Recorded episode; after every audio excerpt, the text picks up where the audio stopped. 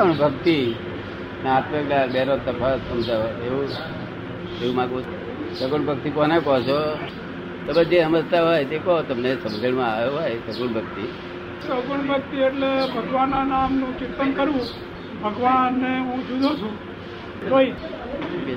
એટલે સગુણ ભક્તિ એટલે ભગવાનને હું જુદો છું એટલે ભગવાનના નામની ભક્તિ કરવી દ્વૈત એ સગુણ ભક્તિ. ઓ દ્વૈત.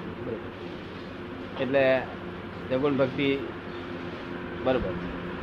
અને આત્મજ્ઞાનમાં બે વસ્તુ આત્મજ્ઞાન ભગવાનને મેં ભેદ ના ગણાય. એ એકતા હોય. શું હોય? અને પેલું જુદું લાગે. એટલે ભક્તિ આવી જો જુદું પડે અને આત્મજ્ઞાન એકતા હોય. ભગવાન જ પોતે સ્વરૂપ થઈ ગયા હોય. આત્મજ્ઞાની ભગવાન જ ગણાય. સગુણ સગુણ ભક્તિમાં આનંદ આવે છે. સગુણ ભક્તિમાં આનંદ આવે છે. ચરણ ભક્તિમાં આનંદ આવે એ માનસિક આનંદ છે. ઇમોશનલ આનંદ છે. એ જતો રહે પાછું હતું એનું તે પાણી ચડે ને દરિયાનું ચડે ઉતરે ચડે ઉતરે ચડે ઉતરે ચડે ઉતરે. ટાઈમ એન્ડ ટાઈડ એન્ડ શું કે છે? ટાઈડ એન્ડ એબ ટાઈડ એન્ડ એબ ખૂબ મજા આવે અમે આ ચડે તારે ઉતરે તારે બસ તારો મોડું બગડી જાય પછી. અને આત્મજ્ઞાન મોડું બગડે નહીં કોઈ પોતે ભગવાન સ્વરૂપ થઈ ક્યારેય મોડું ના બગડે. મારે ગાળો બોળે ધોલ મારે. શું ગમે તે કરે તે પણ એવી સ્થિરતા ક્યારે આવે? એવી સ્થિરતા ક્યારે આવે? આત્મજ્ઞાન થાય આત્મજ્ઞાન થાય તારે. આત્મજ્ઞાન. આત્મજ્ઞાન કેવી રીતે થાય આત્મજ્ઞાન કેવી રીતે થાય? આત્મજ્ઞાની મળવાથી થાય. જ્ઞાની હોવા જોઈએ જ્ઞાનીને મળીએ એટલે તે આપણે કરીએ. આપણે આપણે દીવો દીવો જેનો હળગતો હોય હળગાયા રહે આપણે. જ્યોતિ જ્યોતિ. પોતે જ્યોતિ સ્વરૂપ થયો જો હતી હમ જ્યોતિ તો હતી સગુણ ભક્તિ. એની જ્યોતિને આપણે નમસ્કાર કર્યા કરીએ છે ગુણ ભક્તિ. અને આત્મજ્ઞાન એટલે પોતાની પોતે પોતાની ભક્તિ. જો પણ લાડુ જમવામાં સ્વાદ આવે તો લાડુ બનવામાં સ્વાદ ના આવે. લાડુ જમવામાં સ્વાદ આવે એટલો લાડુ બનાવવામાં સ્વાદ ના આવે. બનાવવામાં તો ના ભાવે લાડુ લાડુ બનાવનાર હોય ને તેને ભાવે નહીં બિચારા. પણ લાડુ બનવાનો સ્વાદ તો મળે ને મારા. શું કહે છે બનવાનો? લાડુ જમવાનો. હા. એટલે ભગવાનને હું જુદો છું મારો ભગવાન ભગવાનને જમવાનો સ્વાદ જે આવે એ ભગવાન બની જવામાં સ્વાદ કેવી રીતે આવે? એમ કે છે કે ભગવાનને હું જુદો છું એટલે ભગવાન ભગવાન જમે એમાં પોતાને સ્વાદ આવે કે છે? આ- ભગવાન કોઈ જમતા જ નથી. કોઈ જગ્યાએ ભગવાન જમ્યા નથી. બધા ભગત જ આપણે ભગવાનની ભક્તિ ભગવાનને દેખાડી જમ્યા. એનો જે લાડુ એટલે ભગવાન છે તો આપણે ભગવાનની ભક્તિ કરીએ? એમાં સ્વાદ આવે કે છે એમ? આપણે પોતે જમીએ એટલે પોતે તે તો ઇમોશનલ સ્વાદ આવે. એ તો પછી ભક્તિ પછી બંધ થઈ નહીં. તો તેનો તે કોઈ ગાર મળી નહીં. તો ચિંતા કરી કે ઉપાધિ ઊંચો રીતે થયા કરે. ક્રમે ક્રમે આગળ વધે નહીં? એ ક્રમે ક્રમે આગળ ના વધે? વધે ખરા પણ હવે માર્ગ મળવો જોઈએ આત્મજ્ઞાન નો માર્ગ મળવો જોઈએ. આત્મજ્ઞાન નો માર્ગ મળે ના મળે તો સુધી તે ભક્તિ જ કર્યા કરે છે. અનંત અવતારથી આ ભક્તિ જ કરે છે લોકો. અનંત અવતારથી ભક્તિમાં છે અને ભગતો ઘેલા હોય કેવા હોય? ઘેલા હા ઘેલા એટલે ઘેરથી એમ કયું હોય જયંતિભાઈ ઘેલા દાખલો કહું એકાદ સાંભળજો બરોબર. ઘેરથી કહ્યું હોય કે જરા તેલ લઈ આવો. અને બાબા જેવો કે કી લાવો કે છે અગિયાર રૂપિયા. તો કે છે "લા, હોવાની નોટ છે તું વટાઈ લાવું. અને પછી તને ફી હાલું છું. તારે ઘરવાળા કે છે તારે તેલ લેતા આવજો જોડે જોડે. શું? એક કિલો. હા લઈ આવ્યો છે પાટે તો કે તમે જલ્દી લઈને આવો પણ આ બાબાને પાછું દસ દસ વાગે સ્કૂલમાં જવાનું છે. ભગત તો હોવાની નોટ લઈને ગયા બહારની અને માર્કેટ આવવાની થઈ તો આગળ બીજો ભગત હોમો મળી આવ્યો. જયરામજી જયરામજી જયરામજી જયરામ. ભગતે ભગત મર્યા નહીં. તે શું કે છે? પેણે સત્સંગ છે આજે? હે? ભૂલી ગયો બધું શાખે ભૂલી ગયો. ચેલો ભૂલી ગયો? હેડે તો. તો તે બપોરે બે વાગે ઘેર આવ્યો. છોકરા ફી રખડી ગઈ અને તેલ વગેરે પેલા શાકે ખાવાનું ના થયું એવા ઘેલા હોય ભગવાન ભગતો તો. પણ ભગવાન એમનો યોગ વહન કરે છે. એને મજા બહુ આવે પણ હા. એને મજા બહુ આવે. ભગવાન એમનું કદી યોગક્ષેમ વહન કરે છે કે છે? યોગક્ષેમ તો કોઈ ભગવાન ભગવાન યોગ આ બધું ચાલે છે જ, ભગવાન જ ચલાવે છે બધું. યોગક્ષેમ તો ગોળાનું ચાલે છે ને ડાયાનું ચાલે ગોળાનું હોસ્પિટલ ચાલે છે ને? જો નામ સ્મરણમાં નથી આત્મજ્ઞાન છે? નામ સ્મરણમાં. આત્મજ્ઞાન નથી આવતું? નામ સ્મરણ નામ સ્મરણ તો એક ફક્ત અંતર શાંતિ માટે એકાગ્રતા માટેનું સાધન છે. જો એકાગ્રતા માટેનું સાધન છે. સૌથી સૌથી ઓછામાં ઓછી ભક્તિ હોય તો નામ સ્મરણથી છે. એનાથી ચડતી ભક્તિ હોય તો નામ સ્મરણ અને સ્થાપના બે હાથે રાખવું જોઈએ. શું કહ્યું? નામ સ્મરણ સ્થાપના. હા. એટલે આમ ફોટો ફોટો રાખી અને રામચંદ્ર રામ રામ રામ રામ કર્યા કરવાનું. ફોટાને જોતા જઈએ. એનાથી ઊંચી ભક્તિ એનાથી ઊંચી ભક્તિ તે કોઈ જીવતા રામને ખોઈ લાવવા જોઈએ શું કહ્યું?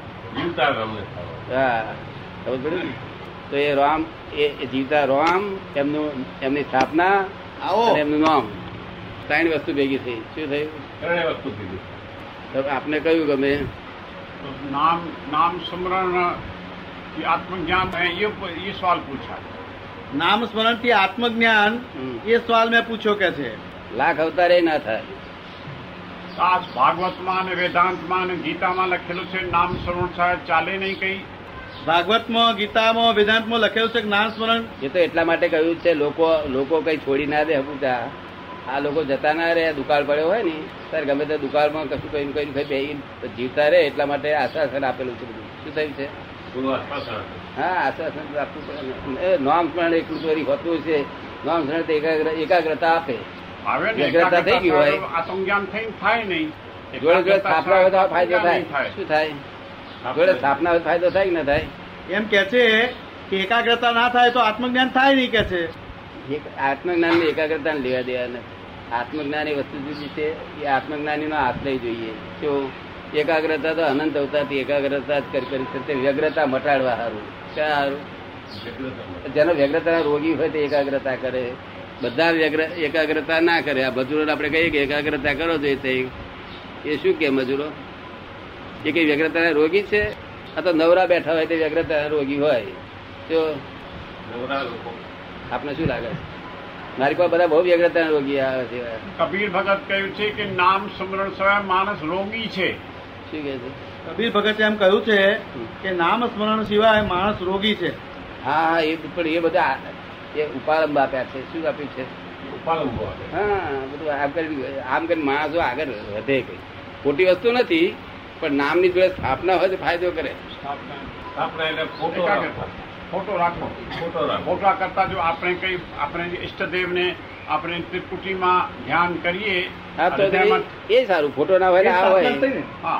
ફોટો ના હોય ફોટો ના હોય ને આ કરો તો સારું. એ માનસી પૂજા કહેવાય. એ સારી પૂજા કહેવાય. ફોટા કરતા સારી કહેવાય. તારું સમજ પડે ને?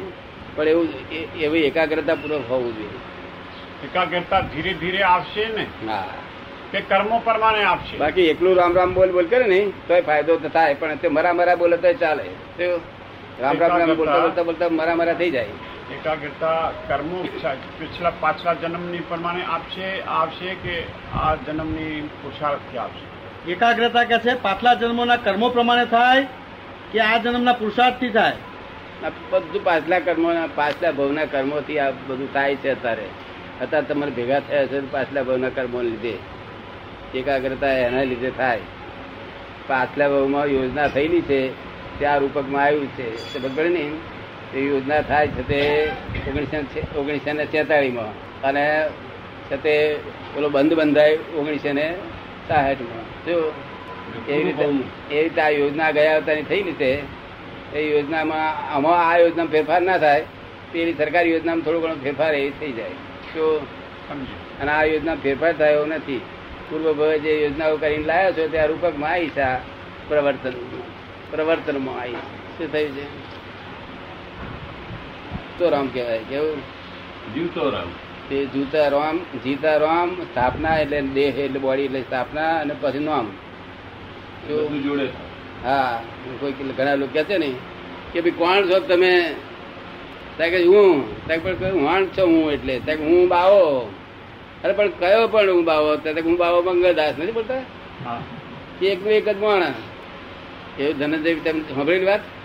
માણસ એકનું એક માણસ ટાઈમ નામ બોલે? તીર્થ માલે. હા એવું આ બધું છે તે ચાલ્યા કરે છે. એવી સ્થાપના બાપના જોઈએ બધી. શું તો વધારે ફાયદો થાય. અને એ એમનું પદ્ધતિ છે બાંધી ગઈ કે સારી છે વસ્તુ. બીજું કશું વાતચીત કરવી છે? જોડે ભેગા ભેગા કેટલા વખત થયા મને? દસ પંદર વખત આવ્યો હતો. એ કદું ખોટનો વેપાર ના કરું કે છે? મને તો લાભ જ થાય કે તમે મળો એટલે. જે મને ભેગા થયો લાભ જ થાય જ્યારે કારણ કે હું તો સાચો વેપારી થયેલો છું ને. એટલે વેપારમાં તો બધું કરતા આવડે. શું? કોઈ મોટું નહીં નફો જ કારણ કાંઈ કરું બરોબર ને? એમને તો એમનો શુદ્ધાત્મા દેખાય શુદ્ધાત્મા દર્શન કર્યા કરીએ ને. બાર પેકિંગ અમે છોડી દઈએ. તો શુદ્ધાત્માના દર્શન થાય. હા. એટલે અમારે તો દર્શન કરવા હાથે કામ છે? લાભ તો એમ મહાત્માના દર્શનથી તો થાય છે કાયમ. પણ આપ પૂછો છો ખાસ દસ પંદર આ દિવસ આવ્યા અને જ્ઞાન મેળવ્યું તેથી હું કહું છું. નહીં તો સંતોના દર્શનથી તો થાય. સંતોના દર્શનથી તો લાભ તો થાય જ કે છે. આપે પૂછ્યું કે દસ પંદર વખત ભેગા થયા તો ખાસ કઈ લાભ થયો? ખાસ કઈ લાભ થયો? જ્ઞાન જ્ઞાન નો તો કહે છે કે જૂઠો કેમ બોલવાનું હા. કઈ થયો નહીં. કઈ થયો નહીં. એમનો છે કે મનની સ્થિરતા માટેનો ઉપાય કે છે. જો મનની સ્થિરતા માટેનો ઉપાય. મન સ્થિર રહેતું નથી ક્યાં જાય છે. ધ્યાન કરવા બેસીએ તો મન બહુ દોડે છે. મનનો સ્વભાવ એવું છે? તો મનને તમે ઓળખતા નહીં હોય નહીં? મનને ઓળખતો એનું કઈ થોડું ચિત્ર છે મહારાજ? મનનું કઈ ચિત્ર થોડું છે ઓળખવા માટે? તો સી રીતે જાણો કે આ મન છે એવું? ચિત્ર વગર? મનથી મન જાણે કે અહીં ગયું વડોદરામાં ગયું અમદાવાદમાં ગયું મનથી ગયું. ના પણ ચિત્ર વગર ઓળખો સી રીતે? એ અંતર્ગત સંકલ્પથી એ મન છે એવું ખાતરી થઈ ગઈ છે ને? દોડે છે આપણે જાણીએ છે તેનું રૂપ રૂપ શું છે એનું? એનું રૂપ નથી પરખાતું. હે? એનું રૂપ પરખાતું નથી. મનને ઓળખો તો ખરા એ વાત મન છે એ વાત નક્કી. જાણીએ છે મન દોડે છે એમ એનો જાણીએ એનો- એનો સ્વભાવ શું ગુણ શું છે એનો? એનું દોડવું બધે. દોડવું બધે. હા તમને સાચું કહી દઉં? લખવું જ લખી લો. કે મન આ શરીરમાંથી બહાર નીકળતું નથી અને દોડતું નથી કોઈ જડે ના એ બધી તમારી ભૂલ તમારી ભૂલને લીધે મન શું કરે બિચારું? મનનો મનનો જે ધર્મ નથી એ ધર્મ એ કરતું નથી. તમારી ભૂલથી તમે માનો બહાર ભટકે તમારું મન. શું તો એ મનનો એવો સ્વભાવ છે નહીં.